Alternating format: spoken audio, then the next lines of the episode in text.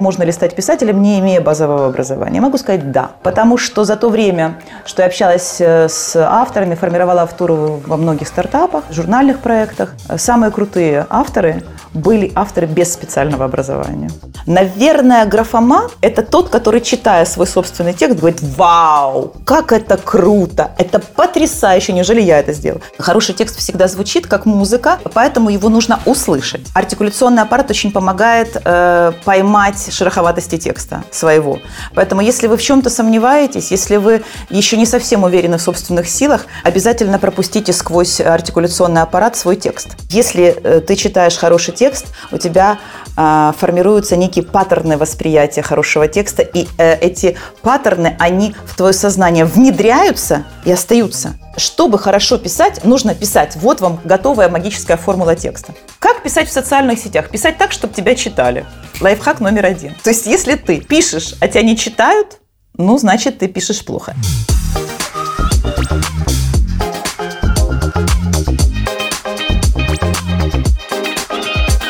Всім доброго ранку. Wake Up в своєму традиційному ранковому ефірі. Спробуємо розігнати сьогоднішній інтелектуальний і робочий день. І будемо це робити з Оленою Долгановою, журналістом, засновником платформи Мейнстрім, а також засновницею письменницької школи. І будемо говорити ми про магію текстів, про те, як е, збирати класні тексти, творити класні тексти, і що таке взагалі класні тексти. Доброго ранку, Лена. Здрасте. Поділитися зразу главним секретом, тому що я знаю, що у нас аудиторія лінива, секунд 20 подивиться, е, а чому тут ані, і відвалиться. От якщо за 20 секунд не дамо їм зрозуміти, в чому же ж соль, то нічого наша аудиторія і не дізнається. Это точно. То есть вы поступаете ровно так же, как и я, когда говорю э, слушателям, что нужно поймать на крючок читателя. Ну, давайте попробуем. Э, Вы говорите о магии текста. М, Ну, и, наверное, рассчитываете, что где-то там у меня есть волшебная палочка, и я так достану ее, и текст э, зазвучит, заискрится. Ну, печальная у меня информация, на самом деле так не будет. Э, Я не фея, но то, что может сделать текст, любой текст, который мы начинаем писать, который мы читаем как э, произведение искусства, э, текст может структурировать наше сознание, конечно. И учитывая то, что мы находимся в культурной парадигме слова, вот именно этот момент, он очень важный. И именно поэтому запрос, а, как писать хороший текст, он сейчас очень актуален.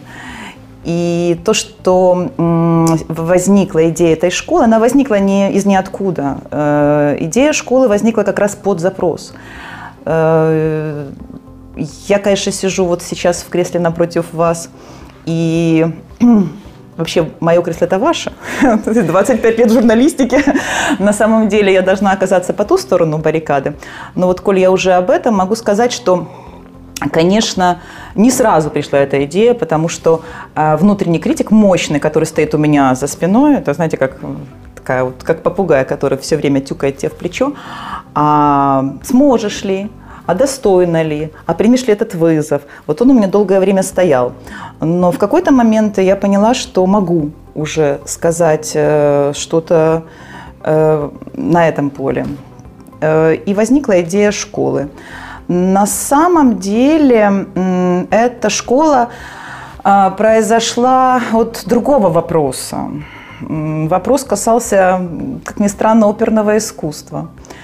А, Но последовательно возникли проекты, которые были связаны с оперой и литературой, потом появились шекспировские студии, и потом вот возникла тема э, писательской школы. То есть э, была некая логика развития событий. И, ну, если интересно, могу сказать, что все это началось с одного простого вопроса, э, который мне задала Елена Мишенина, куратор проекта, э, в антракте оперного спектакля, который назывался «Кармен». Она позвонила мне и сказала, послушай, а вот э, Кармен, а, она какая? Ну и дальше были варианты эпитетов «какая Кармен». Я поняла, что, в принципе, вот эти 30 секунд, когда я рожала ответ, за эти 30 секунд родился, родился проект «Аллюзии» литературно-музыкальный. А Потом появились шекспировские студии, плавно вот вытекли, ну и писательская школа. Вот. Но говорить мы будем эм, о тексте, правильно? Ну, я думаю, що наша аудиторія чекає, що ми будемо А. говорити про тексти, і ми завжди намагаємося, щоб е, вейкап е, був е, корисним, щоб наша аудиторія е, винесла щось з цього. е, Ну і прямо після цього пішла і зробила щось ну, реально цінне. Ну, здорово. Тогда я вам задам вопрос, Ярослав. Вот как вы думаете, что такое хороший текст? Вот в вашем представлении. Потому что на самом деле это очень субъективное понятие. Потому что вот для меня хороший текст – это и дальше идет перечень, потому что у меня классическое филологическое образование, и я с текстом дружу, не буду говорить сколько лет, много. То есть и могу сказать, как профессор Преображенский, я московский, ну, то есть он говорил, я московский студент, а не Шариков, а я могу сказать, что я киевский студент и очень дорожу тем бэкграундом, который у меня есть. За плечами классическое образование, аспирантура, и прочитано очень много литературы, очень много хороших текстов, потому что у меня были хорошие проводники, э, потрясающие педагоги, которые мне, нам всем говорили, вот это хороший текст, он сделан вот по таким-то законам, читать его нужно вот таким вот образом, нужно проникать в подтекст, как это делать. И, естественно, когда у тебя такая база, то м, у тебя э, внутри образовывается такой хороший редактор, хороший критик э, и впоследствии хороший писатель. Потому что э, самый хороший писатель – это вопрос, который наверняка вы мне зададите, можно ли стать писателем, не имея базового образования. Я могу сказать «да». А, Потому что за то время, что я общалась э, с авторами, формировала автору во многих стартапах э, журнальных проектах, э, самые крутые авторы были авторы без специального образования. Кстати говоря, я была в таком эксперименте чудесном на первом курсе. У меня была гениальная преподаватель теории литературы, и она как-то пришла к нам на занятие и сказала, «М, вы знаете, вот вы, филологи, вы какие-то кондовы, у вас мозг такой какой-то очень статичный. Вот я пошла и прочитала курс теории литературы на физическом факультете. Это были такие инсайты мощнейшие. Поэтому для меня э, человек, который э, не получил специального образования в, об- в области писательского искусства, для меня это вызов. То есть я понимаю, что это абсолютно другой уровень восприятия действительности. Эм, И с этим уровнем мне очень интересно работать. Но я уже не говорю о том, что в истории литературы есть такие персонали, как Булгаков, Чехов, не получившие специального образования. И тем не менее, это Чехов, Булгаков. Вот, то есть э, писать э, научиться можно. Есть определенные механизмы, которые снимают э, писательские ступоры. Мы работаем с этим, мы в школе работаем. Эм, Приходят люди, которые говорят, не знаю, не пробовал, но очень хочу научиться. Хуже, когда приходят люди, которые говорят, не знаю, не пробовал, наверное, умеют. Вот этот подход мне не близок. Э, Потому что этот подход очень часто приводит к графоманству. И тут тоже очень хороший момент. Как отличить писательство от графоманства? Знаете, я долго думала на эту тему. Э, У меня есть такой круг э, друзей, филологов, литературных критиков. Это такой острый круг, там за словом в карман никто не лезет, то есть все на готове, все реакции. И вот этот, э, эта дискуссия на тему графоманства и писательства, она очень актуальна на самом деле, она периодически всплывает. Я так подумала и решила, что, наверное, графоман – это тот, который, читая свой собственный текст, говорит, вау, как это круто, это потрясающе, неужели я это сделал? А писатель, эм, чернильницу которого обязательно должна быть добавлена капелька крови, так сказал умница, великолепный поэт Александр Адоевский, это все золотая э, когорта м, классики, русской классики, на которые я опираюсь э, всегда. Э, Ну, для меня это мерило определенное. Вот писатель всегда будет сомневаться в собственном тексте. Он всегда будет перечитывать и всегда будет смотреть на свой текст как на новый, как на странный, как на чужой. Вот тогда химия возникнет. Писав Хемінгуей, що пиши п'яним, редагуй тверезим. Э, Да, но эту фразу, кстати говоря, я потом уже э, эту фразу э, много раз э, проверяли, сказал ли это он на самом деле. Это как пари Хемингуэя, знаете, вот этот рассказ знаменитый. Э, Было ли на самом деле это пари, получил ли он 10 долларов за этот рассказ, самый короткий, шести слов, знаете, да, это пари знаменитый. Вот, то есть если говорить о хорошем тексте, что касается меня, то, эм, ну, наверное, это текст, э, который сходу впускает тебя в пространство, и в этом пространстве ты начинаешь жить. Хороший текст действует на все органы чувств твои. Вот абсолютно на все, включая шестую интуицию. То есть, э, когда ты читаешь хороший текст, ты понимаешь, что ты видишь то, что хочет тебе сказать автор, слышишь, что физически слышишь, физически видишь, тактильное ощущение у тебя есть. Вот когда возникает включенность всех твоих органов чувств, вот тогда мы можем говорить о магии хорошего текста. И если мы пишем текст, то мы должны об этом думать, о воздействии на своего читателя.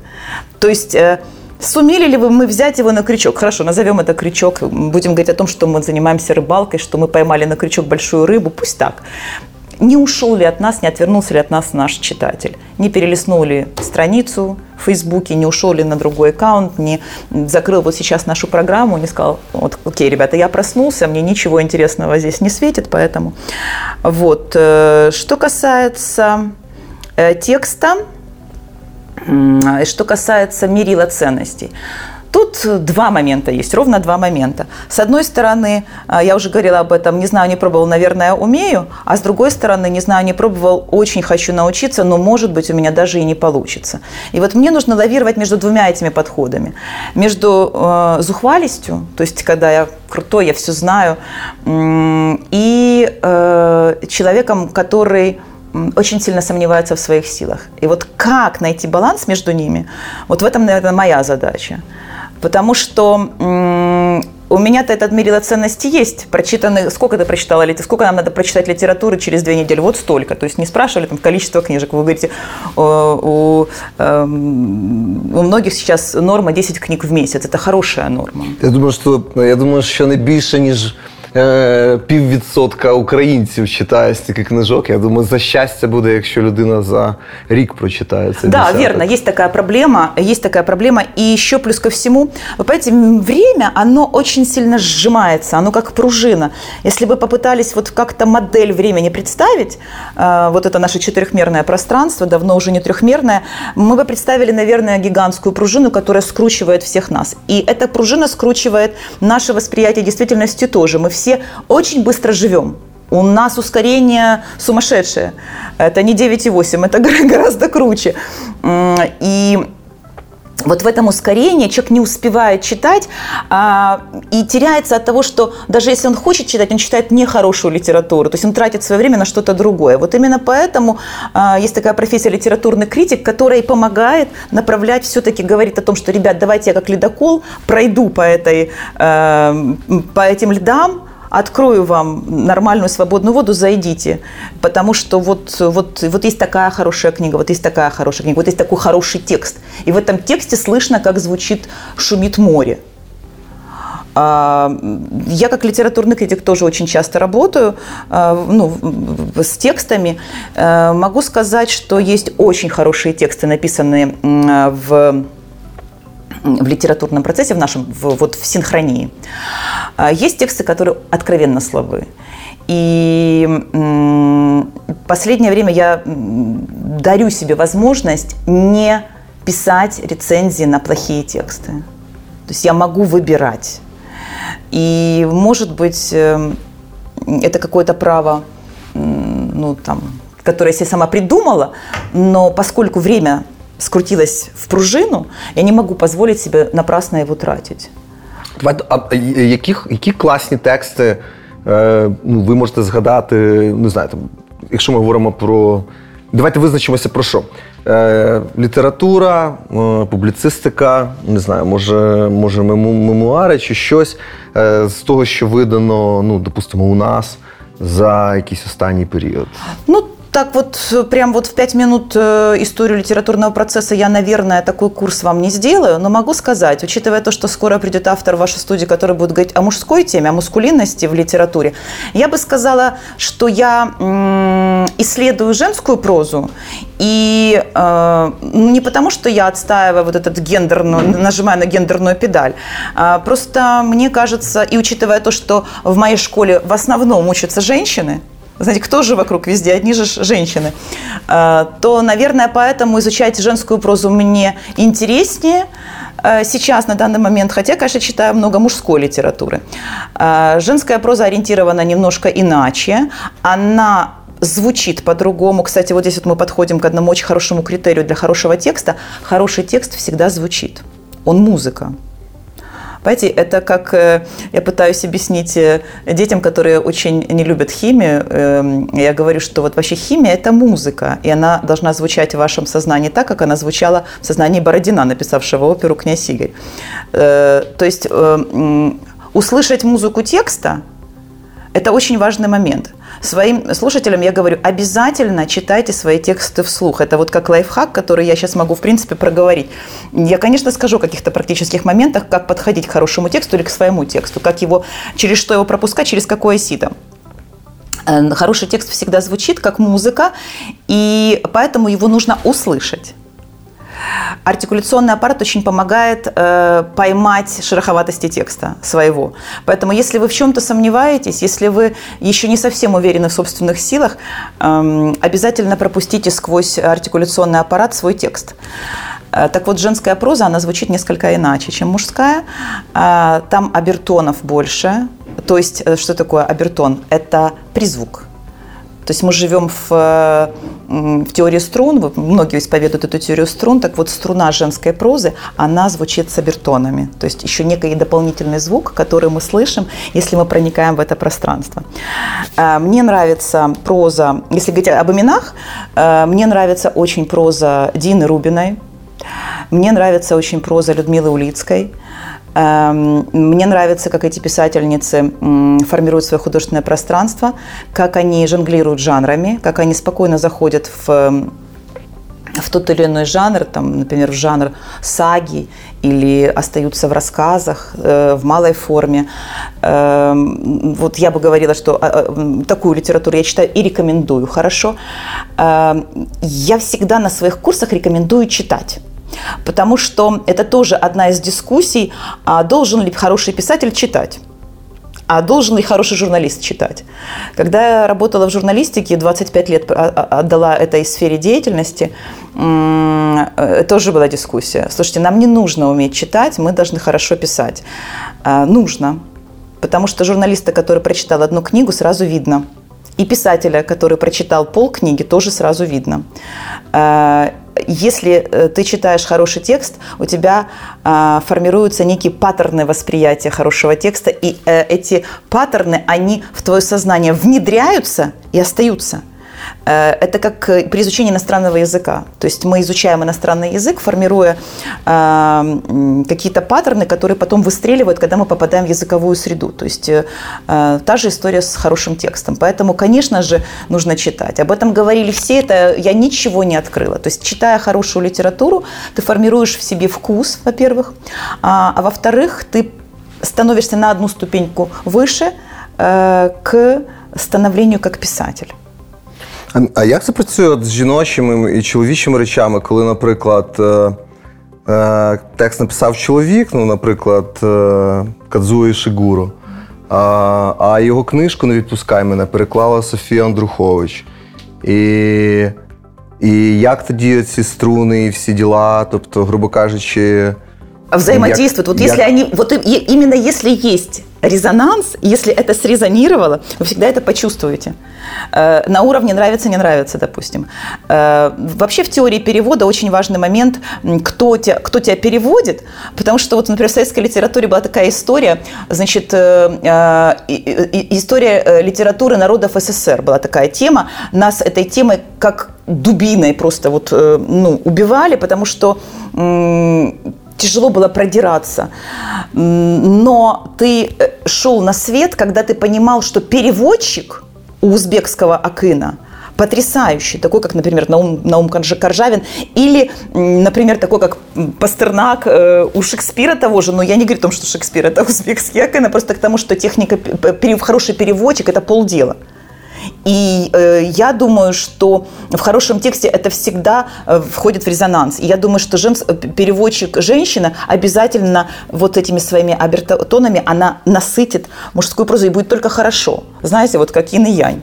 То есть вот, вот примерно так и произойдет. А, кстати говоря, потрясающая история. Вот Расул Гамзатов, например, у него был гениальный переводчик – И именно благодаря этому переводчику мы, мы, мы, мы, мы читаем э, стихи и того же Назыма Хикмета, например. Вот э, э, уверена, что э, дело в хорошем переводе тоже. Ну, вот, э, может, процентов 80 нашего восприятия того, что, например, в моем сознании э, есть фраза Назыма Хикмета – это при том, что моя диссертация посвящена Серебряному веку, но в моем сознании висит фраза Назыма Хикмета. Если ты гореть не будешь, если я гореть не буду, если ты гореть не будешь, если он гореть не будет, кто тогда разгонит тьму? Гениальная фраза, совершенно очень актуальная, да? Э, вот это о том, какой хороший был перевод. Кстати, я, когда жила какое-то время в Англии, я говорила с людьми на тему как раз перевода, и мне говорили, послушай, если бы возник у нас, у англичан, кто-то, кто перевел бы Шекспира, э, э, кто перевел бы вашего Маршака, Маршак, который перевел Шекспира, а теперь мы бы перевели бы вашего Маршака, то нам кажется, что Шекспир звучал бы совершенно иначе в современное время гениальные совершенно переводы Шекспира, например, Лазинского очень люблю, Гамлета в переводе Лазинского именно, всем рекомендую. Э, ну, о литературе можем говорить бесконечно. Это вот моя тема. И э, э, коснулись уже Шекспира. Э, могу сказать, что шекспировские студии, они возникли э, как э, тоже вот мерило ценности то есть 10 шекспировских студий, 10 модулей, посвященных лучшим произведениям Шекспира, они возникли как раз тоже под запрос, а, что такое Шекспир в современном культурном процессе, насколько это актуально.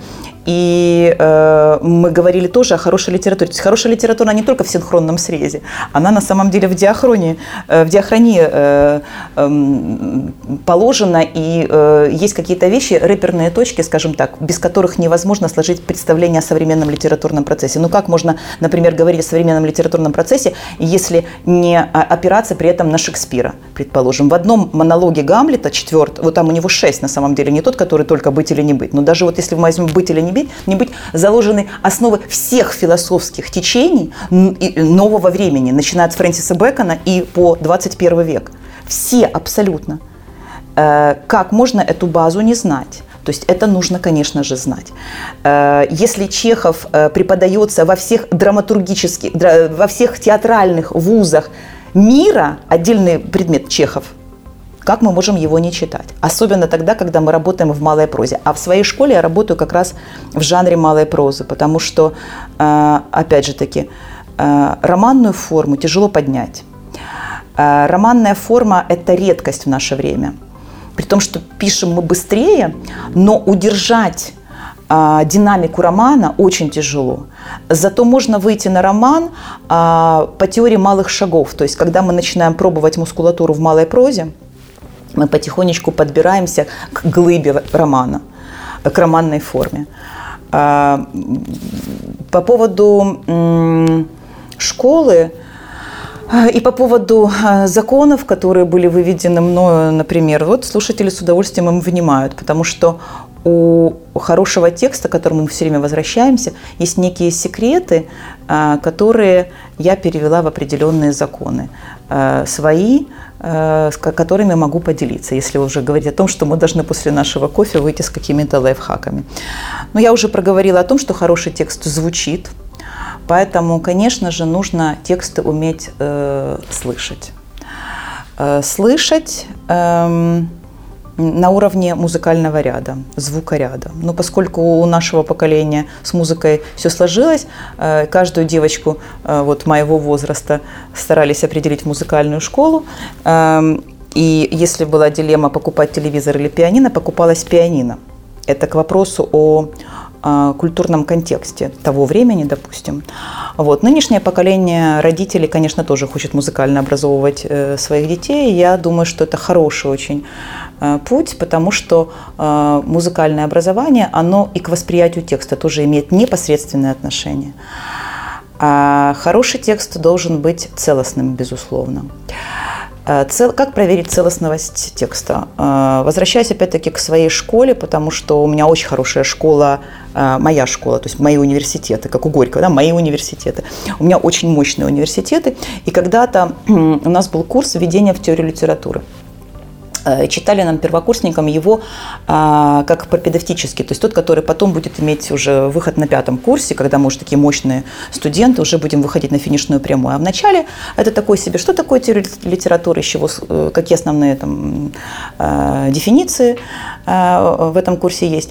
А преподаватель заболела, и к нам пришел абсолютный монстр – теории литературы, а, который будет нам читать на пятом курсе. Вот он пришел к этим салабонам, к первокурсникам, и понимает, что делать ему здесь ровным счетом нечего, потому что он, э, в принципе, любит работать в аудитории, которая реагентная аудитория, да, и поэтому он и, и преподает там. А тут мы первокурсники.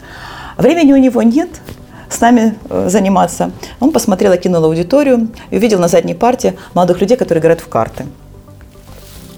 Дайте мне колоду карт. Да нет у нас, когда дайте. Они там дурачка играли. 36 карт в колоде. Показывают, ребят, 36 карт. Я забираю шестерку пик. Играйте. И уходит из аудитории. Это была самая короткая лекция в моей жизни. Это к вопросу о целостности. И тема была целостность художественного текста. То есть хороший текст, а в нем не убавить, не прибавить. Он абсолютно гармоничен ни одну фразу, ни одно слово без того, чтобы это э, здание рассыпалось, убрать нельзя. И поэтому, когда ты э, читаешь хороший текст, ты это понимаешь. И когда ты пишешь, ты тоже должен это понимать. То есть э, есть такой закон, который я вывела, закон рамки, который формирует как раз целостность текста, который ты пишешь, и который нужно обязательно соблюдать. В этом законе рамки мы говорим о том, что начало и конец всегда, всегда э, взаимосвязаны.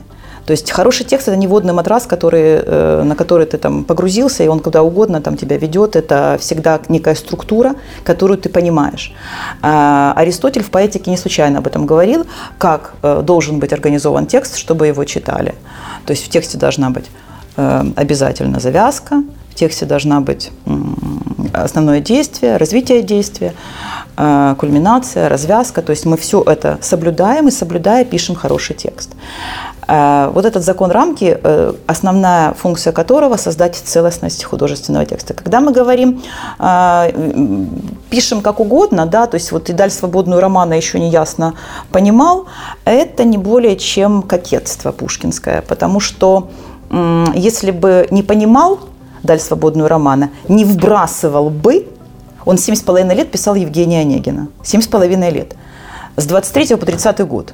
И если бы он не понимал, во что это выльется, он не вбрасывал бы в аудиторию, а Пушкин был самым крутым блогером XIX века. Он бы не вбрасывал в аудиторию поглавно. То есть вот он бросил главу, Люди прочитали, давайте следующую. Вот вам, кстати, секрет хорошего текста. Когда ты хочешь понимать, что будет дальше, когда ты прям вот у тебя трясутся руки, и все твои органы чувств возбуждены, и ты хочешь понимать, а что же будет дальше? Ну, Тарзан 1, Тарзан 2, Тарзан 3, Тарзан 28. 28, да, или «Звездные войны», эпизод 1501. Э, э, вот, то есть, э, если бы он не понимал, чем закончится, ну, вряд ли бы он имел бы, эм, ну, вот эту зухвалость, даже у Пушкина, вряд ли она была бы, он вбрасывал бы эти главы. Кстати, пятую главу проиграл в карты. Кстати, был очень оплачиваемым блогером, между прочим. И получал по 25 рублей за строку. Э, поэтому э, хотелось бы, конечно, таких доходов нынешним блогерам. Но обращаясь к современному вот сообществу блогеров, мне хотелось бы привлечь э, к такому понятию, как внутренний редактор. Поскольку у нас нет Александра Христофоровича Бенкендорфа, поскольку у нас нет цензуры, то мне кажется, что современному поколению э, писательской гвардии нужно тогда цензора э, в себе взрастить. Потому что интернет, конечно, и возможность выступить на миллиардную аудиторию у нас есть. Каждый у нас писатель. Э, раньше книги писались, как вы говорите, семь с половиной лет. Да? Сейчас книги пишутся за полгода. И это замечательно, все в пружину, да, свернулось. Но мне, конечно, хотелось бы, чтобы, эм, чтобы внутренний цензор был у человека, раз у нас нету цензора, э, в принципе, вот в интернете, где угодно. Э, даже главных, даже, даже редактор в издательстве, он не выполняет функцию цензора. Раньше редактор был злобный карлик, который сидел и заворачивал рукописи. А сейчас редактор просто правит и не заворачивает рукопись, Даже очень плохой, потому что, в принципе, писатели печатают за собственные деньги, а за свои деньги я могу делать все, что угодно. Время немножко распустило писательскую армию, и ее надо немножко собрать. Поэтому у меня даже есть такой спецкурс, который называется «Хочу Бенкендорфа». То есть э, э, хочу, чтобы появился цензор, который будет говорить, что король голый и что текст плохой. Ну, але ж є ринок, і ну, читача ж не обманеш. Тобто, ну, ти можеш собі розказувати будь-що, але ну, зрештою, твоя книжка, навіть якщо ти її сам надрукував, або купується, або лежить на полицях роками. І Тобто це і є кінцевий цензор, можливо, читач? Конечно, читатель может голосовать своим рублем, да, то есть покупать книгу, не покупать книгу.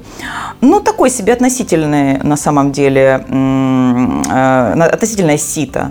Потому что ты можешь купить книгу, э, э, испытать отрицательные эмоции, поставить ее, но в принципе она у тебя продастся. То есть от продаваемости книги, э, вот, ну, как бы понятие хороший текст и проданная книга – это разные понятия, на мой взгляд, конечно. А, по поводу внутреннего цензора, знаете, вот говорят, хорошо, что у нас сейчас вот цензуры нет, свобода. Свобода – это прекрасно. Прекрасно а, уметь выразить себя и заговорить на, на широкую аудиторию. Но то, что безнаказанная писанина есть, и то, что хочется, конечно, кнутом ее немножко присануть, э, это тоже, конечно, имеет место быть. А, кстати, по поводу Бенкендорфа, вот я э, э, думаю, что хороший цензор для писателя – это большой вызов. И это, да, на него можно злиться, с ним можно вступить в дебаты, но вы знаете, я э, хочу такую крамольную мысль высказать, что вполне возможно Александр Сергеевич и э, чего-то бы и не сказал так шедеврально, как он сказал, не будь у него визави а, вот этой тени Бенкендорфа Александра Христофоровича. Умница, изумительный, совершенно образованнейший человек.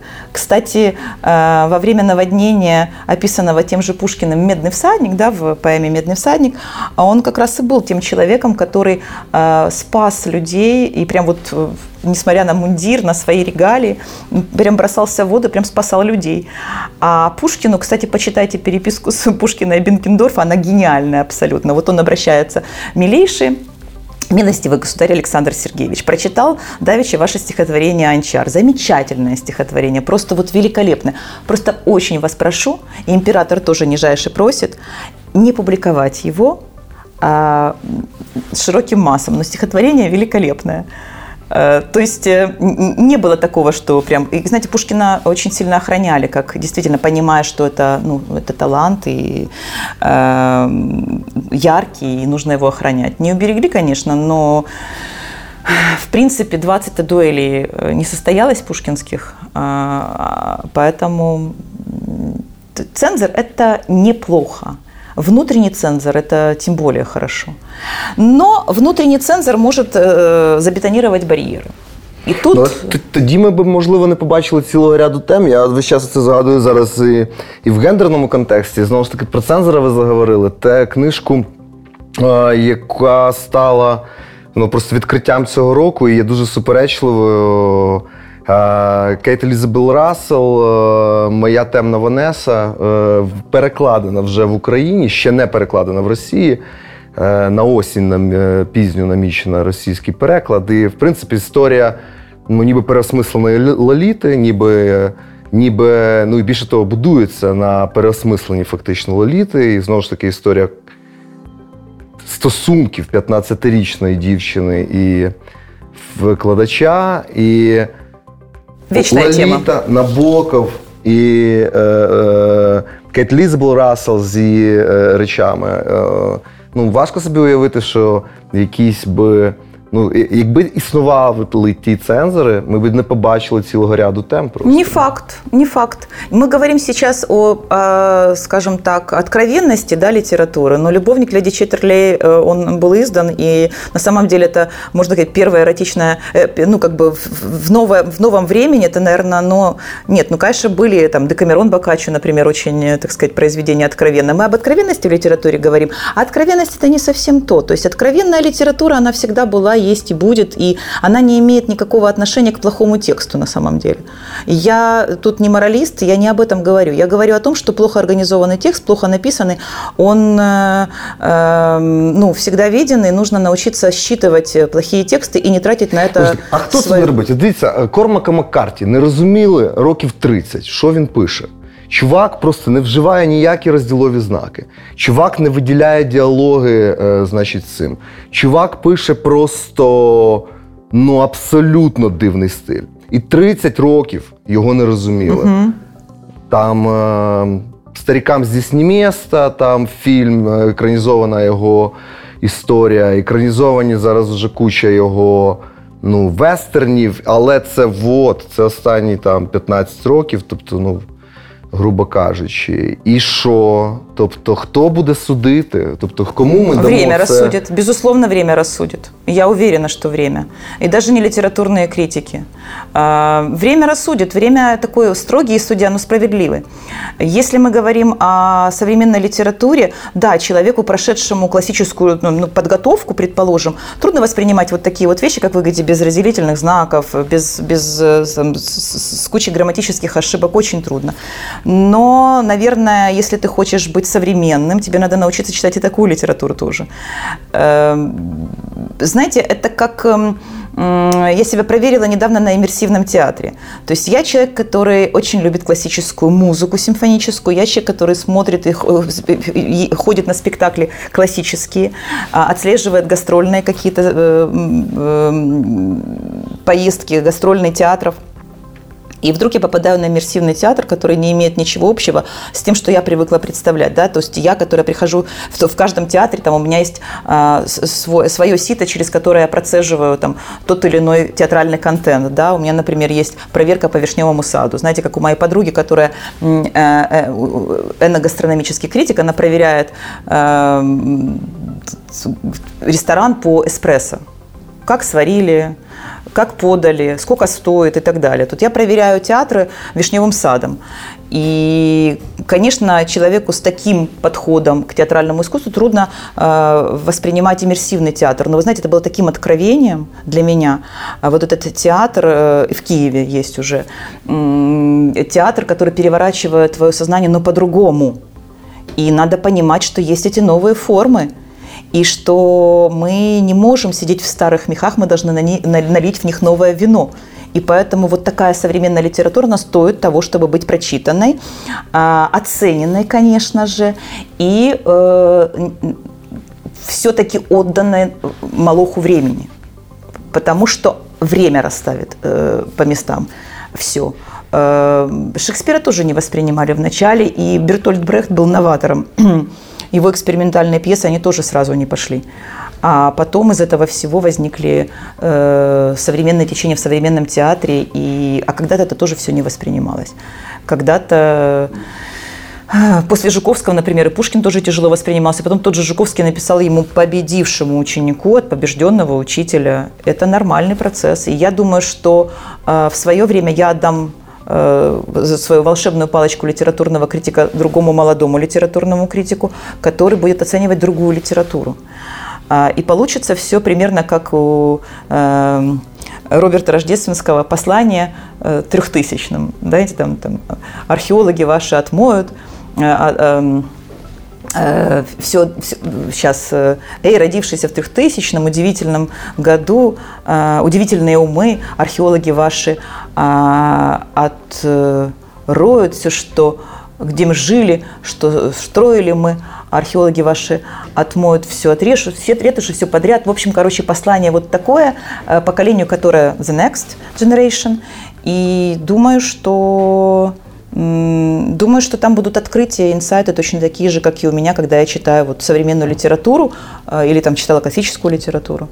Э, возьмем даже, например, модернистскую литературу, да, вот вы говорите э, без разделительных знаков и прочее.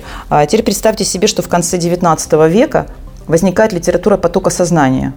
Марсель Пруст, Вирджиния Вульф, ну, в 21 году Джеймс Джойс Улис написал, да, то есть это литература, которая вообще была абсолютно другой Литература, которая, между прочим, уже вот сто лет. Она все равно очень современная литература, потому что она иначе звучит. Опять же, звучит. Проверять нужно э, с точки зрения теории струн. Вот если в, музык... если в произведении обертон, то есть если призвук гениальности – и это ощущение на уровне интуитивном каком-то. Поэтому мы говорим, что литературная критика, она субъективна. Я скажу, это плохая литература, которая написана, где написано э, все без разделительных знаков. Скажите, нет, Лена, это хорошая литература. Мы будем спорить, и в конечном итоге в этом диалоге вполне возможно возникнет ну, истина. Можливо, хтось просто заподозрит в цьому чуваку графомана и скажет да. нет. Но если он сидит и творит, и при этом при всем выпускает, не читает дальше произведения, многие актеры говорят, а я не, не смотрю свои фильмы. Вот я снялся в кино, и фильмы не смотрю. Это высшая степень мастерства, мне кажется.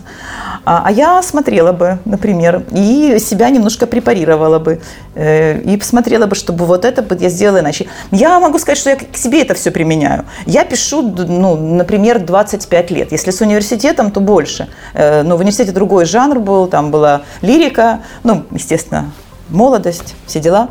А вот. Но я сейчас читаю свои произведения, написанные 25 лет назад – и то, что написано сейчас, я с трудом воспринимаю то, что было раньше. Во-первых, поменялся стиль повествования.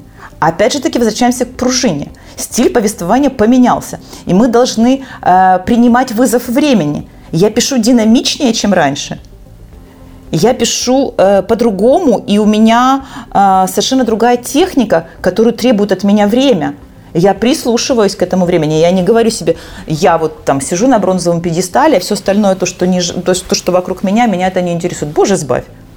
А, мы всегда, мы, мы все заложники времени. А, и сейчас, э, например, восприятие классического текста, оно тоже другое. Если вы сейчас посадите сюда 10 человек, которым дадите прочитать «Войну и мир» Льва Толстого Николаевича, 10 из 10, при том, что это будут дети из хороших семей – скажут, я не могу протолкнуться через это. Я проверяла это все на своем собственном сыне, ему 19 лет. Я говорила, э, давай будем читать классическую литературу. Э, он говорит, ну хорошо. Э, приходит, говорит, 50 страниц прочитал, не идет. Говорит, давай еще 50, еще 50, не идет. А потом я начинаю понимать, современное сознание, оно иначе устроено – и стиль повествования другой. Толстовские предложения на полторы страницы, они не воспринимаются современным сознанием. И я поворачиваю в другую сторону. Я предлагаю прочитать Анну Каренину, а не «Войну и мир», потому что Анна Каренина по-другому организована. А, кстати, в Анне Карениной тоже уже слышны э, отзвуки литературы потока сознания. Это конец XIX века, это вот уже все, идеи носятся в воздухе, современной литературы. Даже Толстого одного можно прочитать, ну, произведения одного и того же автора, они разные. Вот. А современная литература, она более динамична, конечно. Э, такой, знаете, техника азбука Морзе, я такое предлагаю. То есть э, фраза рубленная, прием парцеляции, который разбивает фразу, очень актуален. То есть можно фразу начать с э, «чтобы», например. То есть то, что раньше в литературе было невозможно. То, на чем Чехов смеялся, да, например, соединение несоединимого, или там мы говорили знаменитую фразу «за окном шел дождь и рота красноармейцев». То есть то, что раньше было невозможно, сейчас просто очень даже востребовано. Соединить несоединимое, высечь искры. Художественный образ возникает, эм, э, экспресс-вариант для создания художественного образа, столкнуть несоединимые вещи. Сравнить несоединимое и высечь искры. На этом юмор весь построен. Да? То есть э, соединить невозможно и посмотреть, что будет. Будет смешно или будет страшно, что-то будет.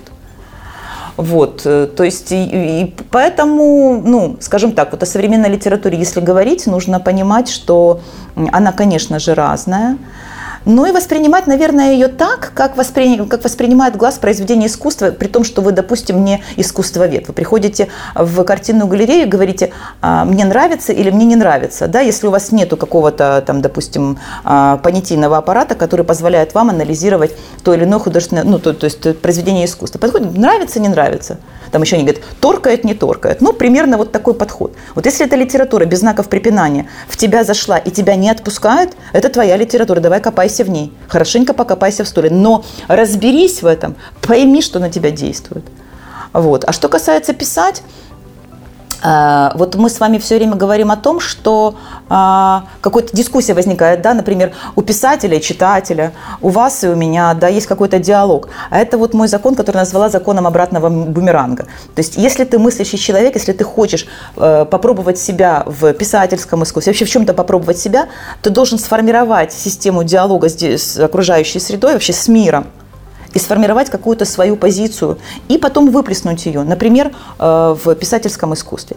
Потому что слово имеет магическую природу. Вот мы начали с этого, и этим будем заканчивать, скорее всего, по поводу того, что, конечно, у меня нет магической палочки, с помощью которой я могу вот так ткнуть в человека и сказать, ок, ты сейчас будешь писать, я научу тебя. Магической палочки нету, но есть магия слова. Это гораздо важнее. Потому что слово выводит, вывело человека первобытного из первобытного хаоса. Это очень важный момент, знаете, сакральный момент, который, и я исповедую сакральность слова. Ко мне приходят люди, которые э, очень много работают, три месяца, 16 модулей, три месяца очень напряженного труда. Они э, выполняют задания, которым, которые ну, трудно выполнимы, и я их бросаю, как, вот, знаете, как, в, как в бассейн с водой. Но э, ты не научишься плавать, если не войдешь в воду. И они учатся и пишут эти задания, а потом говорят мне, ты знаешь, а, твое одно задание компенсирует мне месяц работы с психологом, потому что слово лечит. У него есть и эта тоже функция. Слово лечит, слово отстраивает парадигму культурных ценностей, слово сито, слово может быть хорошим, слово может быть уби- убить, может восстановить, может вообще изменить судьбу. Например, если ты никогда не писал, а потом вдруг начинаешь писать, и ты понимаешь, что тебя просто рвет – и ты понимаешь, что у тебя дар. Вот я иду, когда в новую аудиторию, я понимаю, что а, раз они пришли и переступили двери школы, значит, у них есть подобные мысли, они хотят попробовать тебя. Если я нащупываю дар, то это невероятное наслаждение. Потому что у человека должен быть, э, кстати говоря, перед своим собственным даром всегда ответственность. Если тебе дар дан, не использовать в этой жизни его – это просто грех. Напоминаю себе вот этого, который с лозой ходит и источники ищет. Если нахожу, радуюсь, как будто бы это я же сама что-то написала. Потому что м- вот четвертый поток и четвертый поток озарений, четвертый поток общения с людьми, которые ну, колоссальные, глыбы, и они при этом никогда не писали. Кстати, вот вы говорите о публицистической литературе, возвращаясь тоже к вашему вопросу. О художественной литературе мы уже сказали, что я э, рекомендовала бы Э, ну, скажем так, э, вот какую-то литературу такую импрессионистического толка, то есть э, в женской литературе очень много хороших образцов, и Толстая, и Петрушевская, и Улицкая, и Рубина. Да в мужской тоже они есть, но об этом, наверное, следующий спикер поговорит. А если говорить об публицистической литературе, то вот хорошая книга Натальи Гарбер «Как писать в 21 веке». Вот э, хорошая книжка э, на самом деле. И очень многие вещи, о которых пишет Наталья, очень резонируют с моим э, критическим сознанием, э, с моим педагогическим сознанием. И я понимаю, что это очень хороший тренд разобраться, как писать в 21 веке. Э, потому что 21 век – это век вызовов. И писать тоже нужно иначе. И кино снимается иначе. И картины пишутся иначе. Но тут вот какая история. А, если ты закончил академию художественную, и тебя учили пять лет писать фигуратив, а потом ты пишешь абстракцию, то опытный искусствовед обязательно увидит в твоей абстракции школу. Поэтому наша задача сейчас дать хорошую базу, научить читать, зайти в поле литературы и научиться в хорошем поле писать. Потому что если ты читаешь хорошую литературу, даже если она без разделительных знаков, у тебя все равно в сознании откладывается хорошая литература. Она выстрелит как фраза э, в какой-то неродной тебе среде, если ты всю жизнь учишь э, этот язык, это все выстреливает. Это я не знаю, как это работает, но знаете, как у Довлатова, прислушался к себе, говорю по-английски. Ну, примерно точно так же, как-то так. Е, Олен, перед тим як е, підхопимо запитання аудиторії, це, до речі, останній шанс вам щось запитати і отримати свою відповідь від Олени. Я хотів подумав ось про що, коли ви говорили про е, е, про ці виклики поточні наші, що писати треба по-іншому, і таланти, які ви намагаєтеся розглядіти і так далі. От у поляків є Нобелівка по літературі, у турків є Нобелівка по літературі, тобто снаряди поруч лягають. Да. В Україні буде Нобелівка по літературі, і якщо так, ну хто зараз близький, на вашу думку? Ну хто зараз, ну тобто, хто на вашу думку зараз пише? Е, ну, якщо не на рівні Нобелівки, то може ми сформулюємо якийсь там п'яток когось. Ой, наверное, нет. Вот э, даже, знаете, а это как получается? Каждый раз ты следишь за Нобелевской премией, особенно вот в, в плане литературы, да, то есть я отслеживаю, я не отслеживаю Нобелевскую премию по химии, Яка, до речі, вчора була видана. Да, да, кстати. Э, э, Я, я слежу за, за Нобелевским комитетом. Мне нравится... эм, Вообще я очень люблю, кстати говоря, Швецию. Эм, И, и, и была в этом э, здании, где вручается Нобелевская премия. И мне очень нравится сам факт вручения премии и сам факт вручения чего-то, что выделяет кого-то из ряда однородных. Но вот с премией по литературе всегда какие-то казусы, это всегда какая-то неожиданность, как тунгусский метеорит на голову тунгусов. То есть я сколько бы не предполагала, все равно ровно другое. Потому что если, в- мне кажется, в фундаментальных науках, э, там, где речь идет о каких-то серьезных открытиях, вот сейчас, например, Нобелевский комитет решил, что а, вот что касается вируса, то вот весь Нобелевский вот этот фонд, он будет повернут э, отдан тому, кто э, научит человечество бояться с этим э, вирусом, и это будет правильно. Э, вот в фундаментальных науках, в естественных науках, там, мне кажется, есть объективный подход, да, вот э, есть какое-то открытие, э, привело это к чему-то, есть какой-то практический результат для человечества, замечательно. С премией мира и с премией литературы всегда большие вопросы, то есть для меня всегда откровение, э, кто получает, э, так же точно, как и с Оскаром на самом деле. Ты сидишь в Оскаровском там э, движении в этом и э, думаешь, вот, вот это точно должно, потому что ну вот ну идеально, вот идеально все, идеально сделан фильм, идеальный подбор актеров, идеально все, и получает премию ровно другой, э, другой номинант. Э, Здесь я не могу назвать пяток, конечно же, потому что у меня ну, нет такого покрытия, я не знаю всю литературу. Я, например, мало знаю литературу э, Юго-Восточной Азии, например. Э, И, э, скажем так, мои предпочтения вот в, этой литературе, ну, пару, пару авторов, но я не думаю, что это, скажем так, авторы Нобелевского уровня. С прогнозами воздержалась бы. Но, а, но в принципе, хочу сказать, что у современной литературы есть все шансы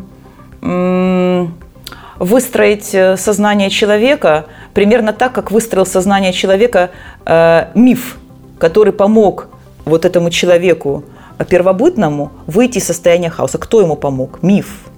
То есть, когда человек замер а, перед э, необъяснимостью процессов, ему было непонятно, почему э, заходит солнце, почему рассвет, почему закат, почему время поменялось, почему одни умирают, другие э, тоже умирают, почему э, вот это все какими-то странными циклами происходит. Э, Из этой первобытной среды человека вывел миф.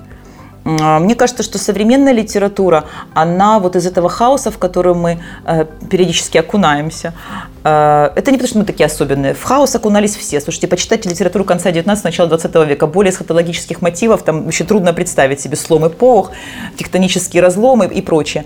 Э, То есть мы находимся в состоянии, когда нам надо все время балансировать на этом канате, но литература помогает отстраивать сознание человека. И даже если она Нобелевским комитетом не а, отмечена, это не означает, что это плохая литература. То есть хорошая литература есть, она создается, она создается быстрее, время у нас стремительное, и э, читать мы должны больше, значит. И, значит, анализировать этот громадный пласт, драгоценный пласт мы должны эм, интенсивнее. А что, есть вопросы у нашей аудитории?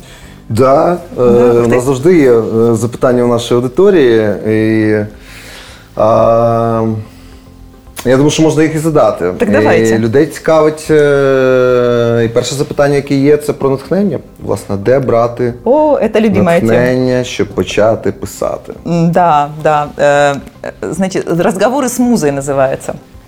Ну, хорошая эта тема на самом деле. А, знаете, у Некрасова есть «О, муза, наша песня спета, приди, закрой глаза поэта». А, ну, вообще диалоги с музой – это история прекрасная. Где черпать вдохновение? А, масса, на самом деле, есть таких штучек, ну, назовем это лайфхаки, что ли. Ну, все будет субъективно. Например, кому-то, кого-то вдохновляет э, абсент. Меня нет. А кого-то вдохновляет э, шоколад, который лежит рядом с э, монитором. Меня в свое время вдохновлял. Кого-то вдохновляет мощный мотив, если я не напишу хороший текст, меня не возьмут на работу, например. То есть отстроить свои цели – это уже хорошо. То есть выйти из состояния идеологического ступора можно, если ты отстраиваешь вот это свое целеполагание. Для чего ты будешь писать, кому ты будешь писать. Вообще вот этот вопрос «зачем?» он самый основной, я считаю. То есть не этот вопрос, что первично материя или сознание, а зачем? Э, вот этот вопрос, если зачем, его как выкройку применять к чему бы то ни было, многие э, вещи просто раскрываются как бутоны. Э, зачем тебе писать? Если ты поймешь, зачем тебе писать, то, в принципе, и с вдохновением ты справишься. На самом деле из любого события можно построить роман. Мы этим и занимаемся в школе. То есть у нас есть, например, такое задание, когда мы идем от детали к обобщению. То есть а, э, на самом деле два пути есть, на самом, ну, в принципе, в подаче текста. А, от общего к частному, от частного к общему. И ты можешь выбрать в равной степени любой, э, любой подход. Ну вот мы э, от деталей мельчайших, от падающего листа, от кошки, бегущей по раскаленной крыше, от пешехода на улице, от тумана, от, лежа, от, от, от, от, от вазы, в которой есть цветы и в которой нет цветов, от пустого кресла, от маяка на пирсе. Вот отталкиваемся и выходим на уровень обобщения. Вот, например, девочкам нужно было, э, оперевшись, например, на разделочную доску, написать э, рассказ о любви. Блистательный совершенно рассказ получился. Чем неожиданнее э, заход – тем круче работает твоя муза, и вдохновением у тебя тоже все складывается, потому что вдохновение – это тоже вызов. То есть можно сидеть до ума помрачения и ждать, пока к тебе прилетит муза, а можно что-то сделать для этого. Выйти за порог, например, попытаться поймать, зайти в поток ассоциаций, вытащить эти ассоциации, как нитку из клубка. Э, то есть что-то делать. Э, моя любимая э, метафора «почему не падает канатоходец». Это вдохновение касается в первую очередь. Он не падает не потому, что у него шест в руке, он не падает, потому что он идет. Поэтому а, обуздать свое вдохновение можно только зайдя в воду. Научиться плавать можно только зайдя в воду. То есть начинайте с того места, где вы находитесь. Дергайте вдохновение. Нету вдохновения, пишите все равно. Пишите все равно, оно придет но надо писать. Чтобы хорошо писати, нужно писати. Вот вам готова магічна формула текста. У мене те саме з бігом. Тобто, якщо ви мене запитаєте, де знайти настання на тренування, Надо вийти на тренування. Да, треба просто взяти. Да. Як мінімум одіть бігові кросовки. Да, і вийти на тренування. Виявляється, що з писаниною десь Абсолютно. А вы знаете, мы все равно никуда не денемся от наиболее общих законов развития природы. То есть все же физика, абсолютно. То есть э, э, все процессы, которые происходят в литературе, они все могут быть объяснимы физическими законами. Вот поэтому я считаю физику королеву наук, королевой наук. Э, поэтому, что касается вдохновения, легко. Ліни, давайте на завершення про найбільш популярний текстовий жанр, е, де Сейчас? в принципі е, тут запитання в мене Пост є в Фейсбуці. У мене про нього і саме і запитання. Да. Я до цього підводжу, що власне це місце, де нікого і не треба заставляти шукати натхнення. Всі да, натхненно всі, да, то есть, как бы... шарашать мінімум раз на день. Вот мої. Вот да, я... вот я открыла, вот я открыла окно, села возле окна, заварила себе вкусный ароматный кофе, вот сижу, вот п'ю. Да, але Ульяна Гончаренко хоче запитати е, про комунікацію з клієнтами в соцмережах. Е, і вона питає: а як підтримувати цю комунікацію? Як писати в соцмережах? Як треба звертатися? Да, это услышать. Hey, hey guys, друзі, котики, да. ну, катани, котики, да. вважаємо тани, Хороший вопрос, Ульяна. Да, які Респект, вопрос. тут можуть бути? Как писать в социальных сетях? Вы вот так сейчас забьете, например, в браузер эту строчечку и увидите минимум 100 вариантов тренингов, как писать в социальных сетях. Есть хорошие тренинги, есть плохие, как и книги на самом деле. Как писать в социальных сетях? Писать так, чтобы тебя читали. лайфхак номер один. То есть, если ты пишешь, а тебя не читают, ну, значит, ты пишешь плохо. Это как вариант. Теперь, ты можешь писать плохо, а тебя будут все равно читать, потому что у тебя есть э, подписчики какие-то, которые, в принципе, даже не читая, ставят тебе лайки. Тогда Конечно, проверять, если в твоем не воде рыбки, то есть смотреть, сколько у тебя э, лайков, э, то есть поймала ли ты на крючок своего читателя. Э, писать лаконично, Писать азбукой Морзе. Большие тексты не читаются, конечно же. Мільйон експериментів на тему, читаються ли лонгріди. Цим, до речі, Яся Гресь посперечалася, яка інколи пише так на хороші там 15 абзацев. А я хочу сказать, что я пишу длинные тексты. Если я публикую главы из своей книги, это длинные тексты, которые не подтверждаются никакой фотографией. Это тоже определенный вызов. И если меня читают, если я вижу там минимум 250 лайков под этой главой, я проверяю таким образом свою мускулатуру. Значит, меня читают. То есть можно лайками проверить? Можно проверить э, тем, интересно ли тебе самому э, то, что ты написал. Это самый хороший критерий. То есть, а ты читаешь свой текст с удовольствием или тебе вот нудно? Вот. Э, я бы рекомендовала бы хорошие тексты пропускать через э, четверное сито такое, знаете, вот как один кусочек, один кусочек марли, второй, третий, как наши бабушки просеивали бульон. Вот когда... Це бо як в IT кажуть more eyes, less bugs. Точно. Тобто більше очей, менше ну, багів. Да, багів. Э, проверяйте текст, имея в виду, что у него есть четыре стадии. Первая стадия текста – это когда текст набирается на дисплее. Вторая стадия – это один текст. Вторая стадия текста – когда вы распечатываете то, что набрали. Читаете и видите там тоже кучу багов, там, и факапов и всего. Потом вы этот текст э, редактируете, заливаете на Facebook, например, с какими-то картинками. Это типа вариант верстки вашей. Вы смотрите и там, боже, ужас, нажимаете «редактировать текст» и редактируете этот собственный текст. Пропуская через эти фильтры, вы, в принципе, однозначно уже на пути к тому, чтобы написать неплохой текст. А, что касается, как удержать читателя. А, читателя нельзя удержать, если вы подкормили э, водоем, а потом с него свалили. То есть если вы уже начали диалог с читателем, уходить с этого поля нельзя. То есть вы себе придумайте какой-то график появления вашего текста гениального. Например, каждый раз я пишу свои тексты в среду и в пятницу рано утром в прайм-тайм 10 часов, когда человек разлепил глаза, налил чашечку кофе и открыл Facebook. Это именно так и происходит, потому что перво-наперво человек берет, это же ну, совсем не прикроватную книгу. А он открывает Facebook и смотрит в него. Так вот, чтобы в это время, когда он только-только продрал глаза, он там увидел ваш замечательный текст. И если вы сегодня говорите себе, я устала, я не могу, у меня нет вдохновения, вообще никого не интересует. Начали эту историю, заходите обратно в этот водоем. Ну, Ми різно так само поступаємо з вейкапом. Почали.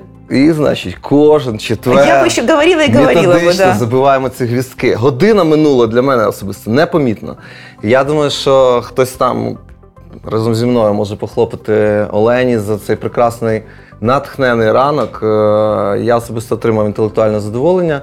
Думаю, що ви там теж. Спасибо. Ярослав. І за тиждень ми продовжимо про тексти з Женєю Стасіневичем. Будемо говорити про мускулінність в літературі.